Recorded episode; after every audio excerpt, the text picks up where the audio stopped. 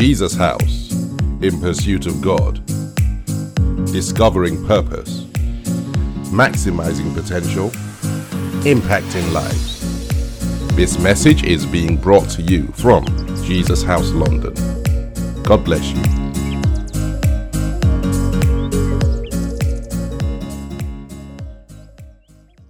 Heavenly Father, gracious and merciful God, we really do thank you for every opportunity we have to gather together. And that's because of your promise to us that whenever two or more of us are gathered together, anywhere, at any time, there you are in the midst of us. Thank you, Father, for that promise. And we welcome you, Heavenly Father. Or should I say, thank you for drawing us into your presence, Father. Here we are, your children. We come to you to learn of you, to seek your face in your word, and to understand what it is that you have for us in this day and in this time. And Father, as we all come together, we just ask that you will take absolute control. Holy Spirit, you are the great teacher. There is just nobody like you. You wrote the scriptures through men, so you know all things about it. We just ask that you will come and you will superintend this time that we have together. Holy Spirit, take absolute control. You teach. I'm just your vessel. So you just do what it is you want to do. I give myself to you. It is not my words that we want to hear. It's you we want to hear today. So Holy Spirit, anoint us all to hear and anoint us all to reason, to understand, and to receive from you that which it is you have for us today. We bless you and praise you and commit the whole time into your hands in the name of Jesus Christ. Amen. Amen. Okay, so as I was preparing for this time and asking what we should do, I came to the title of today's session, which I have basically said or titled The New and You. And that was because of what I felt the Lord was basically asking us to go through, and it's quite a lot. I would have liked to spend time going into each one individually, but I think the basic principles are very short, but explaining them might take some time. So what I want to do, I hope to do this session, is really go through the slides quickly. And then perhaps we can have some conversation as we go through them. I like interaction, so I will ask for you to contribute through the chat, just to, so you know, when I ask them questions and stuff, if you would sort of do something or respond to me that way, that would be really good, because I like that kind of interaction every time we go through Bible study. It might look or feel a little unconventional, and that's because I am unconventional. So, okay, so let's start.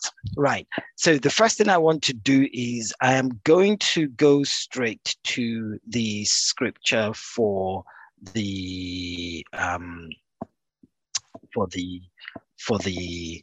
month, and which is Isaiah 43 verses 18 and 19. And we all know this scripture by now, so there's nothing really that is surprising there. But I'm going to read it because I always think the reading of scripture is always good. It helps us to hear as well as understand. So Isaiah 43 verse 18, do not remember the former things, nor consider the things of old. Behold, I will do a new thing. Now it shall spring forth. Shall you not know it? I will even make a road in the wilderness and rivers in the desert. Now, when I read this scripture, something spoke to me again, and this is why I love God and love the Holy Spirit, because every single time I come to read scripture, He just speaks something to me, and. When I read this scripture, something spoke to me straight away.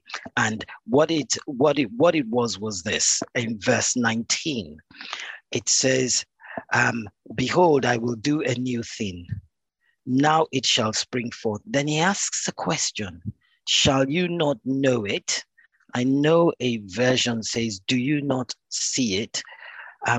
And so I that caught my attention, and I began to ask myself, okay, so, you know, as I do, okay, so if you're going to know what God is doing, if you're going to recognize it, how would I recognize what God is doing?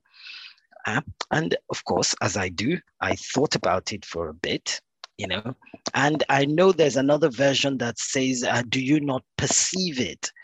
And that added another dimension to my thoughts, because I looked and thought about it. If I were looking at something in the physical, and you were looking and trying to understand or recognize something, there are certain things that we will use. We would either use our minds, our eyes to see, to observe, to be able to see, and therefore we can say, ah, okay, I recognize that. Or we would use our thought processes. So we'll think it through and do some calculations. Okay, if that and that and that, therefore that's it, and we'll come to some conclusions. And there were all natural aspects of things in there. But then a thought dropped into my mind. And I said, well, okay, if I am to discern it, because it sort of talks about perceiving, and that may not necessarily mean something I can do with my senses or I can understand with my senses. So I thought, okay, fine. What does this mean? And then the thought popped into my mind. If you want to discern it, then you need to understand how God works and what he has said. So two aspects to it, how he works, because that way when you understand how he works, you can see patterns and you can observe them in there. And okay, so I as I do, I went back to the scripture and I landed on Genesis chapter 1. And a few things came out there, which is what I would like to share with us today. And the first one was, so let's read Genesis chapter 1, and we're going to read from verses 1 to 3. So, in the beginning, God created the heavens and the earth. I'm sure you get tired of these verses after a while, because you've read it so many times, and you know there's a temptation to skip over it or read very quickly through it. I'm going to read it slowly, just so that it can speak to us as we go. And again, just as another tip is that as we go through, I'm basically doing this as I would study the Bible. I'm not necessarily going to, you know, just do it like I'm teaching something. I'm doing it as I will study the Bible. So perhaps maybe there might be one or two things that might jump out at you that you may also have or know, and you can please share that in the chat as well, so that others may learn how you go through and study the Bible.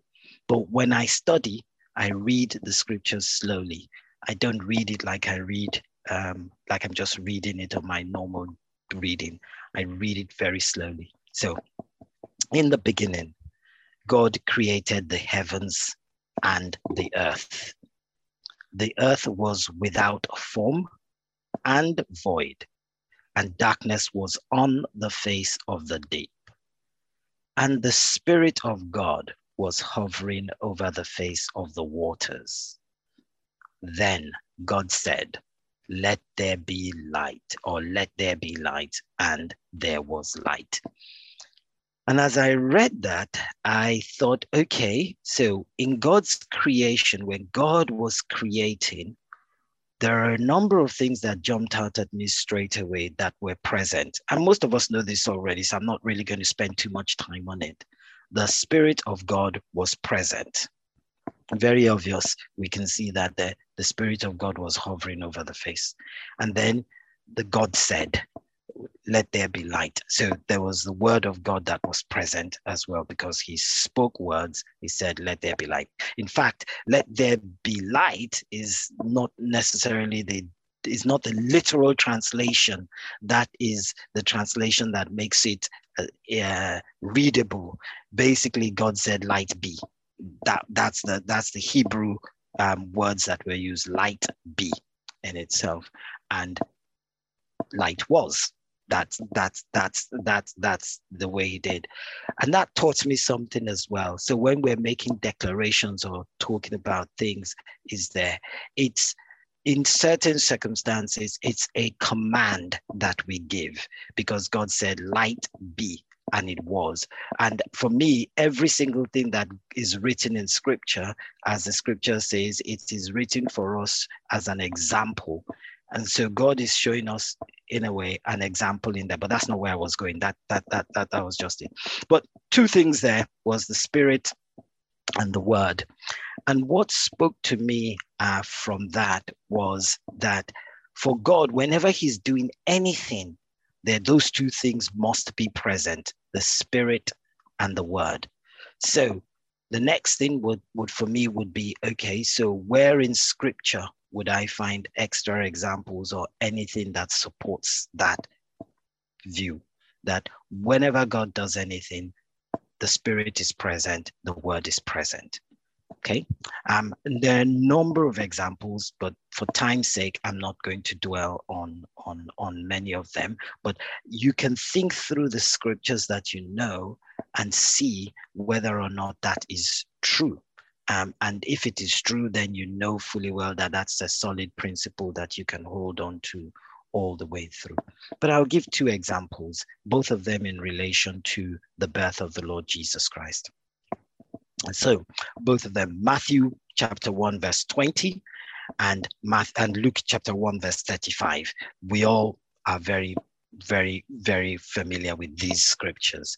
But again, I'm going to read through them because, like I said, when we read through scripture, something always happens. But while he thought about these things, and this is Joseph, while he thought about these things, behold, an angel of the Lord appeared to him in a dream, saying, "Joseph, son of David, do not be afraid to take to you Mary, your wife. For that which is conceived in her is of the Holy Spirit."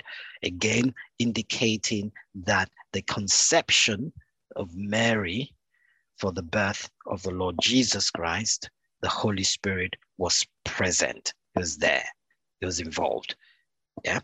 Okay. Luke 1:35, also very similar. And this was before Mary conceived. The angel in Luke 1:35, the angel replied, "The Holy Spirit will come upon you, and the power of the Most High will overshadow you. So the baby to be born." Oh, right. Let's do our declarations. It's 7:14. So let's do our declarations. So let me get that up. Okay. So let's do our declarations. So one to go. "Oh Lord, we are your people called by your name. We humble ourselves and we pray and seek your face. We turn from our wicked ways. Hear from heaven, Lord. Forgive our sins and heal our land. In Jesus' name we pray." Now we declare that our land is healed in Jesus' name. Amen. I'm going to add to that today. I'm going to say, United Kingdom of Great Britain and Northern Ireland, be healed in Jesus' name. Amen. Okay. So, right. So, back to it. So there we see, again, just one example or from two parts of scripture. I've taken the example of the Holy Spirit being present in there. And if we look through, especially most of Jesus Christ's ministry, we will see the reference or the presence of the Holy Spirit. And also as we look through Acts, we can see that as well. So there are many scriptures that will corroborate that viewpoint, that when God wants to do something, when he wants to do anything new, he the Holy Spirit must be involved or is always involved in that. Okay, right. So I want to ask us the question at this point.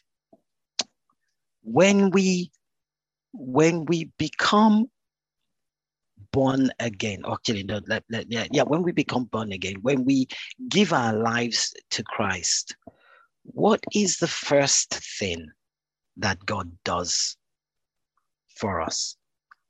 Any answers, please put it in the chat. Let's see what you say.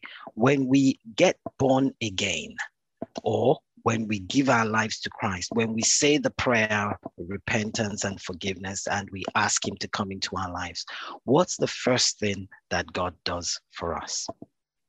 Anybody? He gives us his Holy Spirit. God fills us with his Spirit. Yep. Yep. Okay.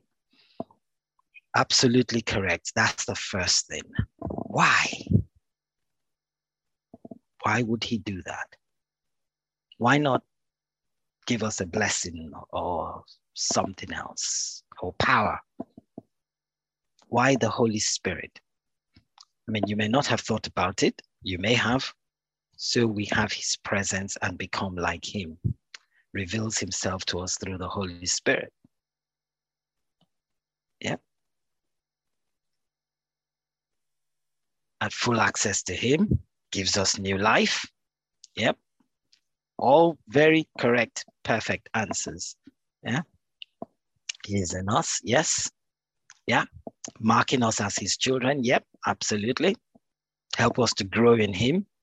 Absolutely. Okay. The Holy Spirit is the teacher. Yep. Christ-likeness. Okay. So yes, we all know and we understand that.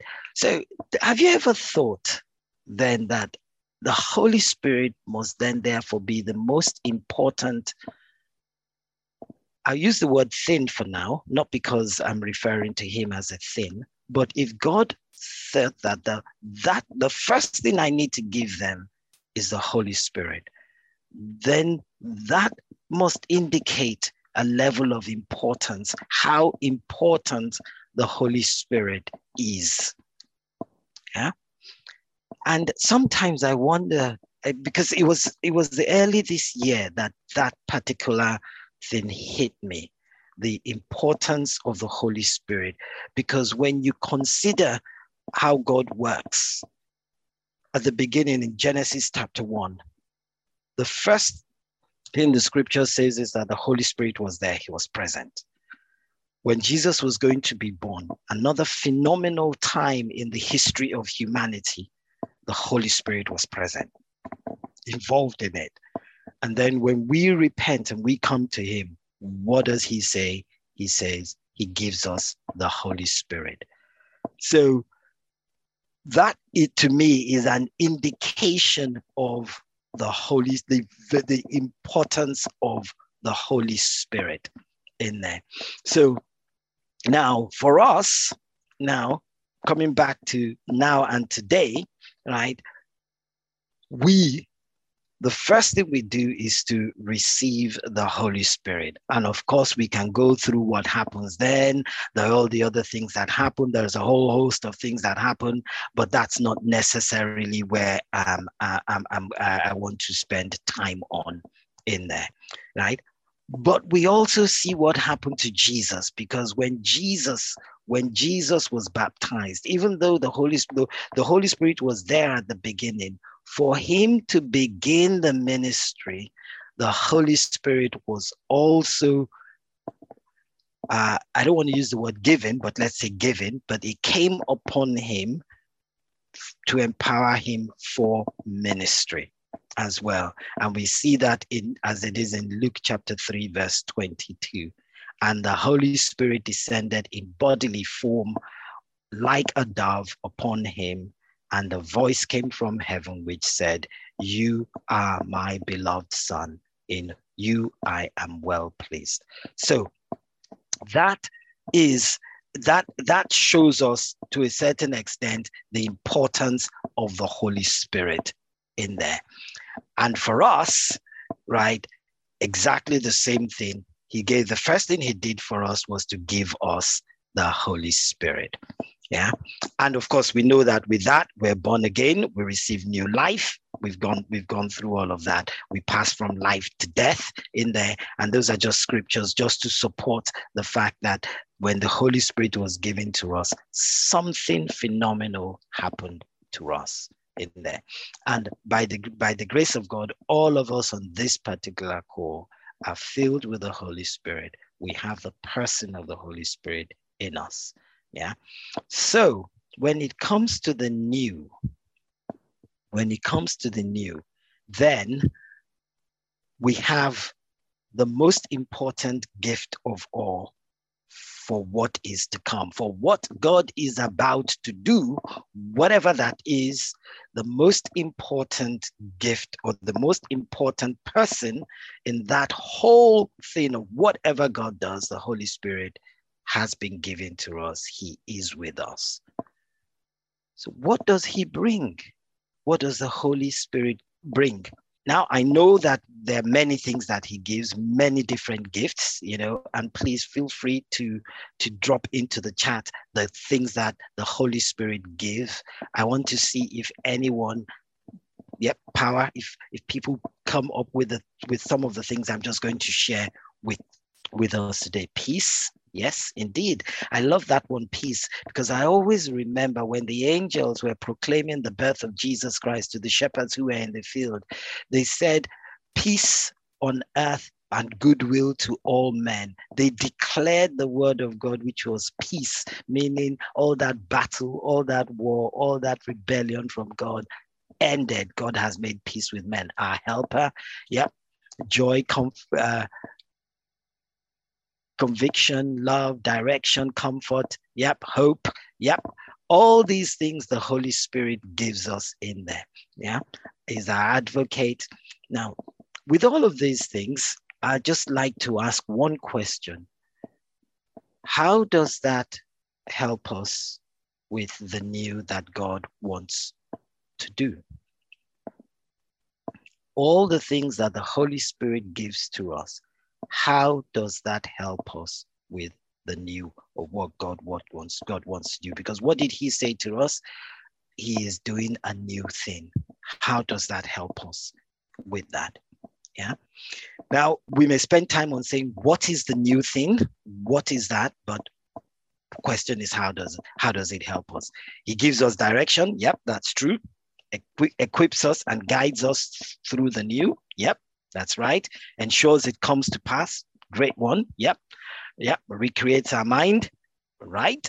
Absolutely. Yep. Right thinking produces right results. Awesome. Correct. Absolutely. Reassures us that he is in control. Yep. Absolutely true. In there. Okay. Perfect. Okay. Right. Let me also share three things. And I think these things are very, very, very, very key and important in terms of going forward into the new. Yep. He enables activation of the new. Yes. Eliminates time wasting. Shapes our character. Yep. That's right. Teaches us. Yep. Okay. Thank you. Thank you all. Great contributions. Absolutely all spot on in there. Every single one spot on. He heals us. Absolutely true, indeed, all the time. And I'm expecting that as he's present with us, because the scripture tells me, I think it's in Luke, might be chapter 5 or chapter 8, when Jesus was in the house, and the scripture says, and the power of God was present to heal. So wherever he is, I expect that to be. So Father, we ask you, wherever there is a need for healing, as you are here with us, because we are delighting ourselves in you. Father, I'm just asking that you will just give us the desire of our hearts to have whole and well-equipped physical bodies, minds and souls in the name of Jesus Christ. Heal us, O Father. Let your healing waters flow over each and every one of us in the name of Jesus Christ. Right. Okay. So, Okay. So I want to share three things. And I think these three things are going to be needed on this journey for the new. And we can talk about why as we go along. So three things. The first one is this thing called spiritual insight, revelation, understanding, stroke light, whichever way you want to put it. I like the word light because the first thing that God said when he started in the beginning, he said, light be. And, you know, I thought about that and I said, light be. All right, so let me ask a question. Yeah. When you hear those words, light be, or let there be light, whichever one you say, what comes to your mind when you hear that? What do you think that's relating to? Or what is the scripture saying to us at that point in time? Yeah. Any thoughts? Understanding, brightness, clarity. Yeah. You people are hot, bringing us out of darkness, right? Okay. So, victory over darkness in Genesis chapter light be. Yep. Okay. I see that. I see that. Rema, revelation. Yep. Okay. Okay. Absolutely. Yep. Knowledge, openness. Yep. All very apt, all very correct. So, you know, I remember many years ago, as a young one, let there be light. And I used to think, okay, that's light, daylight, light as it is, you know, that we see. Open our eyes, open the eyes of our understanding. Yep. And I used to think when I read that Genesis 1 chapter 3 and it says, let there be light, and there was light, I used to think it was light until I moved further down and I saw that on day 4, he created the sun and the moon to give light to the earth. And I'm thinking, okay, so what did he create in verse 3 then? What was that? So that obviously to me pointed out that there was a lot more in the word light when he spoke in there. Yeah. Now let me take us to another angle, is that the scripture tells us, I think it's in 1 John, when 1 John says that in God is light and in him there is no darkness at all. God is light and in him there is no darkness at all. So when God said light be at the beginning, what was he saying then? Yeah. If he is light, and he said, light be. I think there's a lot more. And it's not like as if I have the answer, but that troubles me. It makes me think a little bit. It makes me want to understand what that light means when he says, light be in the beginning. Now, I understand when he created the sun, he gathered that light together. He put it in the sun so the sun can give light to the earth. Great. Yeah, absolutely. So I have a suggestion here. Radiance. Yep. God's radiance, God's splendor, God's light be came in there. Again, in Revelation, we see that in Revelation, I think it's chapter 21, again, when the new earth and the new heaven and the new earth, his light, he says that, no, there will be no need of the sun. Why? Because God will be their light again. So there is absolutely something very, not just mystical about light, but very important about light in itself. But in the context of what we see in scripture, one of the things light refers to is, just as many of us have said in the chat, it's radiance. It's all about revelation. It's about understanding. It's about knowing. It's all about seeing all those things. So basically, that's basically what the scripture is relating to. So I want us to have a look at 1 Corinthians 2 verses 9 to 16, and I'm going to read that from the New King James Version. Right? Okay. So it says, but as it is written, eye has not seen, nor ear heard, nor have entered into the heart of man the things which God has prepared for those who love him. But God has revealed them to us through his Spirit. For the Spirit searches all things, yes, the deep things of God. For what man knows the things of a man except the spirit of the man which is in him? Even so, no one knows the things of God except the Spirit of God. Now we have received not the spirit of the world, but the Spirit who is from God, that we might know the things that have been freely given to us by God. These things we also speak, not in words which man's wisdom teaches, but which the Holy Spirit teaches, comparing spiritual things with spiritual. But the natural man does not receive the things of the Spirit of God, for they are foolishness to him, nor can he know them, because they are spiritually discerned. But he who is spiritual judges all things, yet he himself is rightly judged by no one. For who has known the mind of the Lord, that he may instruct him? But we have the mind of Christ. So, I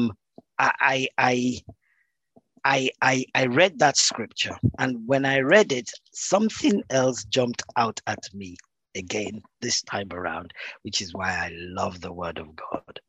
We've read that scripture. We know that the Holy Spirit reveals to us the things that God has for us. But the scripture, first of all, starts off in verse 9 by saying three things. It says, there are three ways of knowing. The first one it mentions is the eye and the ear. Eye has not seen, ear has not heard. And these are our physical organs, right? We use them every time. So the eye has not seen, the ear has not heard. Now we can look at it and say, okay, it's talking about the spiritual eye and the spiritual ear. I somehow don't think so. I think that is more about the physical, because it is like you look at it, and you recognize that the eye and the ear that has not seen is talking about things have not been revealed. They can't see these things in there.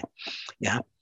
And then he goes on to mention another one, which is the heart or the mind, which is our capacity to reason and our intellect. So basically, he's saying here that, look, you have not seen it with your eyes, you've not heard it with your senses, you've not seen it, you've not even thought about it, it's not even come to your intellect or to your reasoning to even begin to consider it. And then he then talks about a third one, one of the tools that I use when I am studying is this tool called eSword, and I'm not recommending it or anything. I use it, but I want to just point out something, and you can actually do this in any Strong's concordance or anything, but I just wanted to just point out something here. So 1 Corinthians chapter 2, and I'm going to go to verse 9, and I'm going to go to the word prepared, because this one struck me and it hit me, and I was like, whoa, okay. The word prepared, right. Okay, so he says, to make ready, to prepare. That is to make the necessary preparations to get everything ready, yeah? And to make necessary preparations, okay. Well, there's one that says goes ahead of us to prepare the way. So basically, God is saying here that the things which God has prepared, he's gone ahead, he's done it beforehand. It's already been done. for us, and he's gone ahead. So those things that he has said that he's going to do, those new things that he said he's going to do, he's already gone ahead to prepare it. But for whom? For those who love him. And again, we'll come to love in a minute. I don't want to spend time on it, but it is about that love. And that was the point that struck me, that thing is only ever seen through the eyes of love. It's through that love that we see or find or receive or get that from him. I wanted to ask, if light is not understood as the sun in the sky, but understanding and revelation, then when the Bible refers to the day in Genesis 1 verse 5, what could that be, since we now understand that this is not 24-hour day, since it was separated from the darkness? Day is it a pure light? Good question. Okay, now let me, without going into too much science or scientific evidence, one of the things that I recognize in scripture is that every single scripture has layers of interpretation. It's never just one thing in there. But in the terms of the physical, when we talk about light, the word, the Hebrew word used there is or, which basically means illumination. That's the basic illumination. The Greek equivalent of it is photon.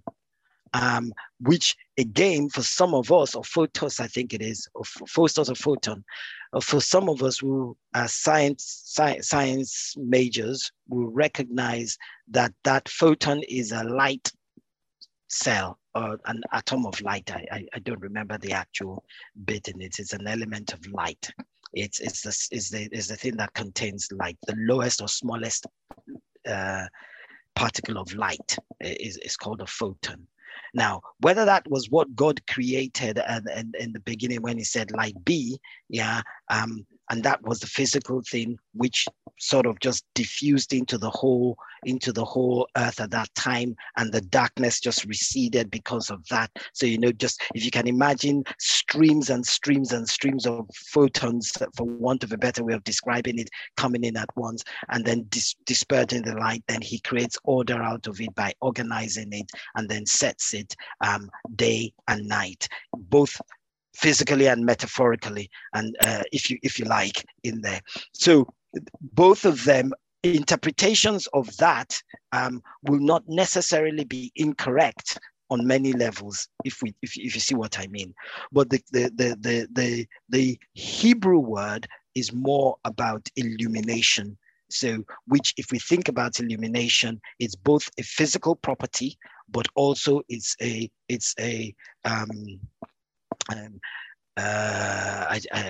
word is failing me now. It's also a non-physical property.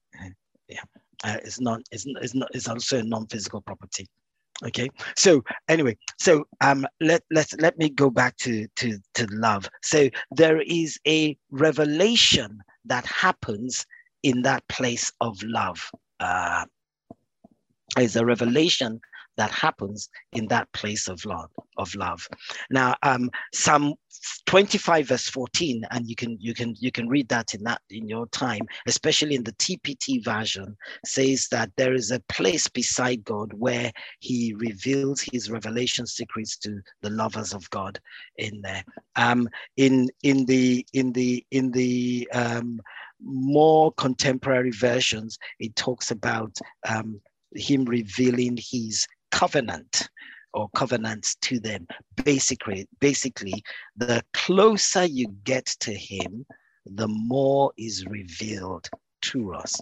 So in this journey of the new, one of the things that I felt God was saying is that relationship with him is absolutely critical for us to see and know what he's doing. Because remember the question, and I remember when he said he's doing a new thing and he asked the question, shall you not know it?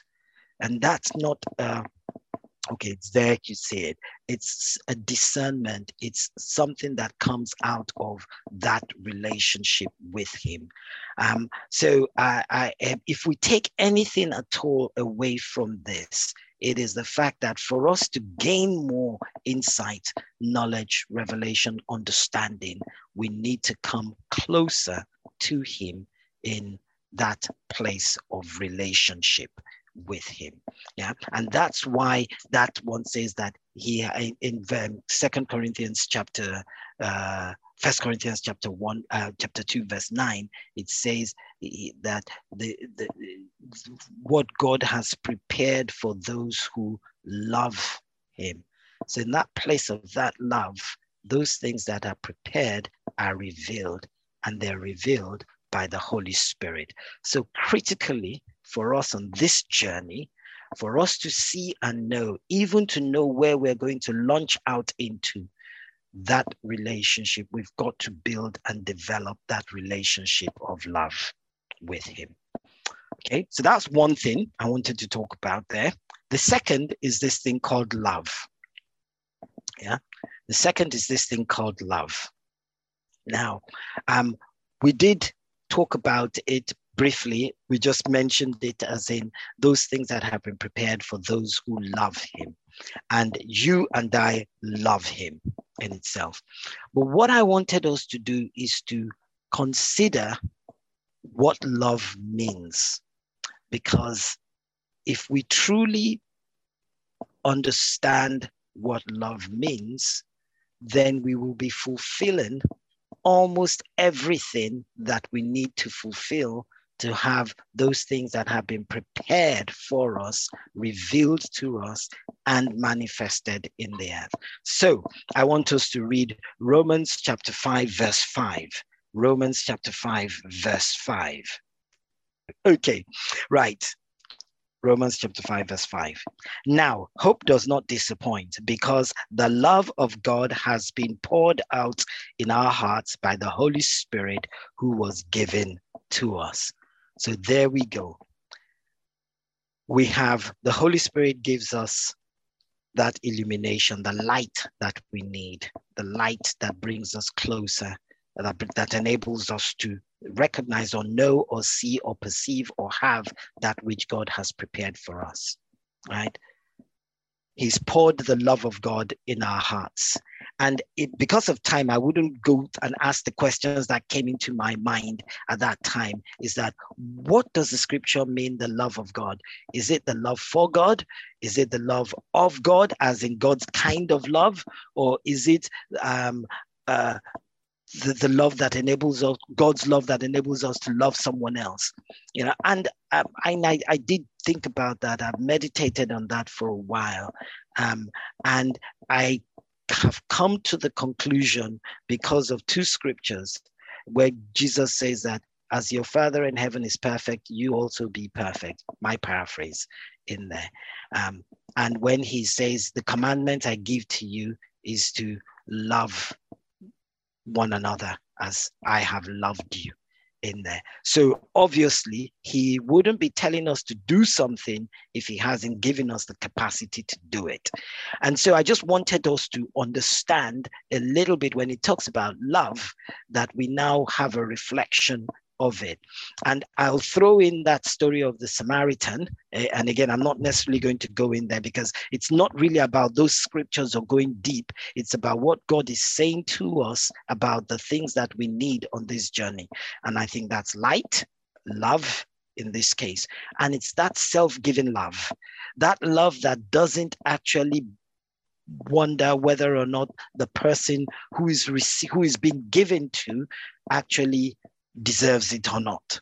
that kind of love that always seeks the best for the person that is standing in front of them, the neighbor, whoever that neighbor may be, whether the person is a friend or an enemy.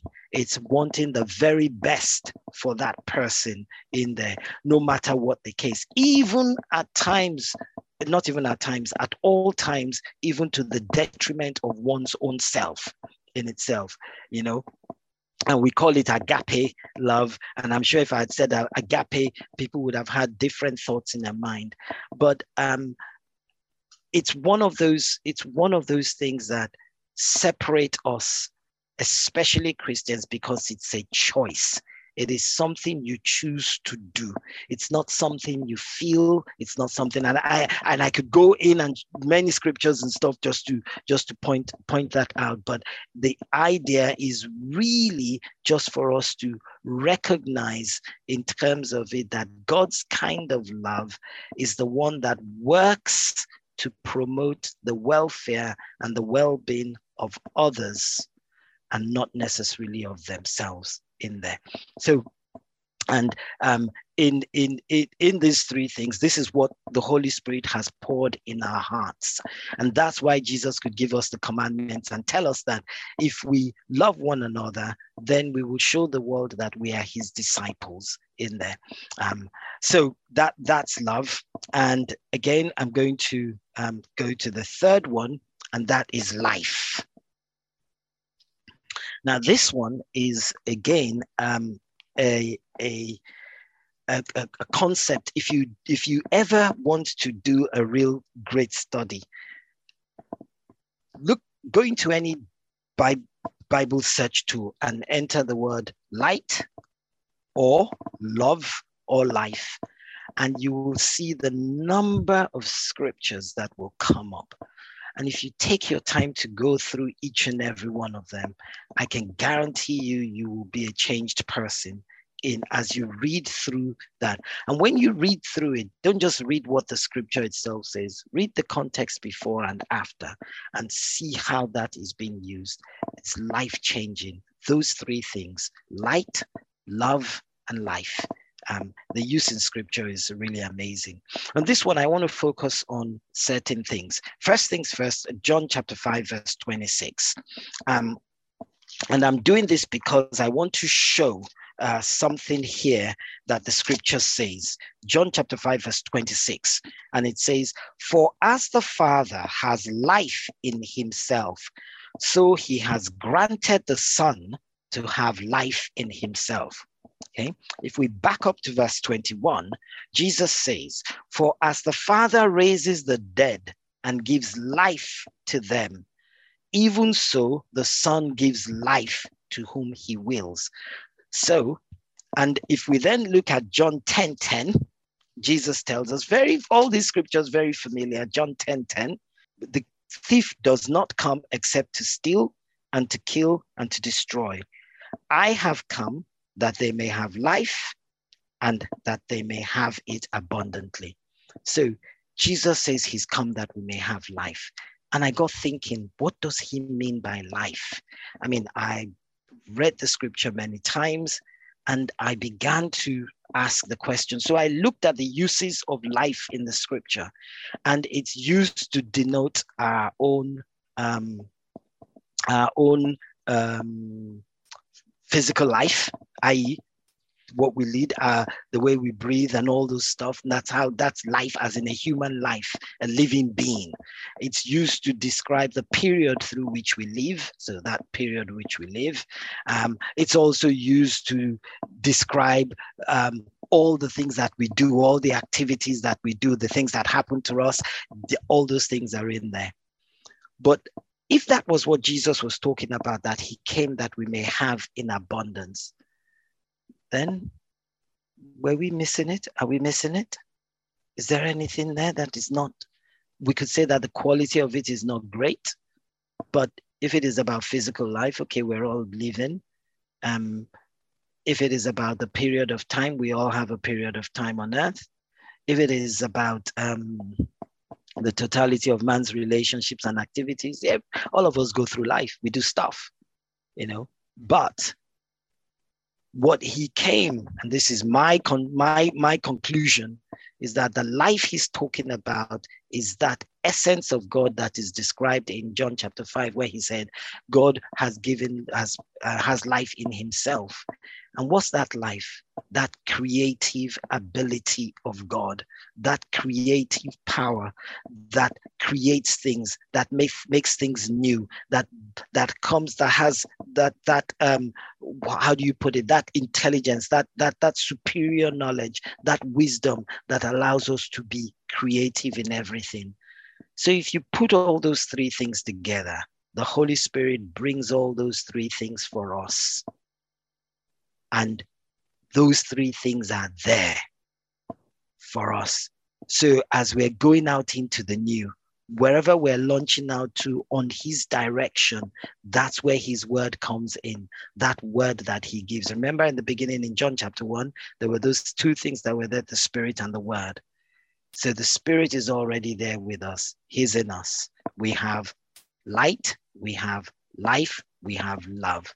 The degree to which we have it, that's another story. We can come to that another time. But where we are right now is we have all those things in there, three things in there, right? So we have a responsibility to cultivate those three things through our relationship with the Holy Spirit. That's me shortening all the things that I wanted to do because of time. But there's one last thing I want us to know, and this should encourage each and every one of us. And that is this bit here, the Holy Spirit and I. So now that we are ready, now that we are going out, now that we're launching out, what is he going to do?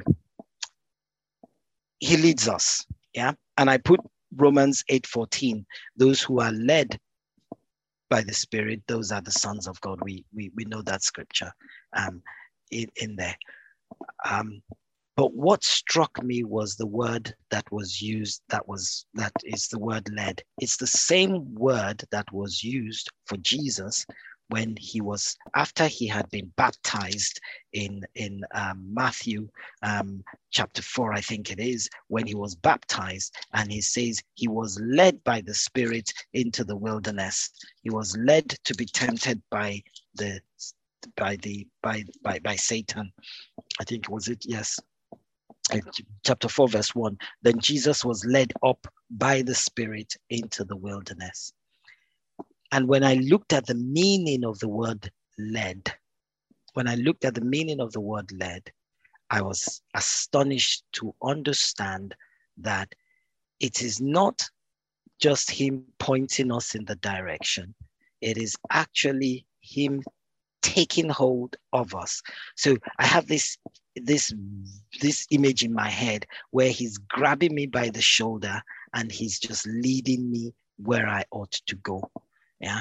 Now, of course, you can imagine if you and I don't really know where we're going, if we don't really know where we want to go or where he wants to take us or where he's leading us to, we will want to go that way. So it becomes a tug of war. No, that way. And he said, this way. Yeah. But he does not leave us alone. We are not there to find the way ourselves. He takes hold of us, grabs hold of us. So that's what he says there. He says to lead, to take with one. So he's holding on to us, taking us with one. It says there, it's that by the laying hold of. Yeah. So it's a very picturesque thing that happens when he does this. So even in the use of the love, even in the use of the light, even in the use of the life, in everything, he leads, if we will let him. So in the next few minutes, 2 minutes that we have left, I just want each and every one of us to just contemplate a little bit and just pray and just talk to the Holy Spirit and just say to him, you know what, Holy Spirit, I want you to lead me. Wherever you want to go, I want to go. Let's just pray. We'll end that way today. Father, thank you for your Holy Spirit. Holy Spirit, You know the journey. You know what has been prepared for us who love God. And you lead. You've given us light. You've given us love. You've given us life. Lord Jesus, now we are saying to you, Holy Spirit, take hold of us and lead us where we ought to go. We give ourselves to you, even at this hour, Lord. Yes, we may not fully understand. Yes, we may not fully have received the revelation or know where it is you are asking us to go. But we're saying, take hold of the revelation that we receive, and you reveal to us what we need to know. Lead us where we ought to go. Let your love, let it flow forth from us. Take that love that you have put in us and let it flow forth from us. And let us give life to everyone whom we come into contact with, having the knowledge and the understanding that is that which restores, which helps, which rebuilds, which creates, which has wisdom, that life that makes the other person better, that makes the places, the environments that we're in better, that creative ability of yours. We're saying, Holy Spirit, take hold of us and lead us to fulfill that which it is you have. That's what you want to do, and we give ourselves to you for you to do it. We pray not just for ourselves on this call, but we pray for every man, woman, and child in Jesus' house and in the body of Christ. We are your people. We are the sheep of your pasture. Take hold of us, O Spirit of love, of God, and lead us and take us wherever you want us to go. We'll go with you. We'll do whatsoever it is you want us to do. You just take hold of us and lead us. Thank you, Holy Spirit. In the name of Jesus Christ, we have prayed. Amen. Amen. God bless you all. Thank you for joining. Hope you've had a great time. Hope it ministered to you. Hope it's something that you will look on. And please don't believe everything I say. Take a look at it yourself. Dig into it and prove me right or wrong, whichever way you choose. God bless you all and have a great evening.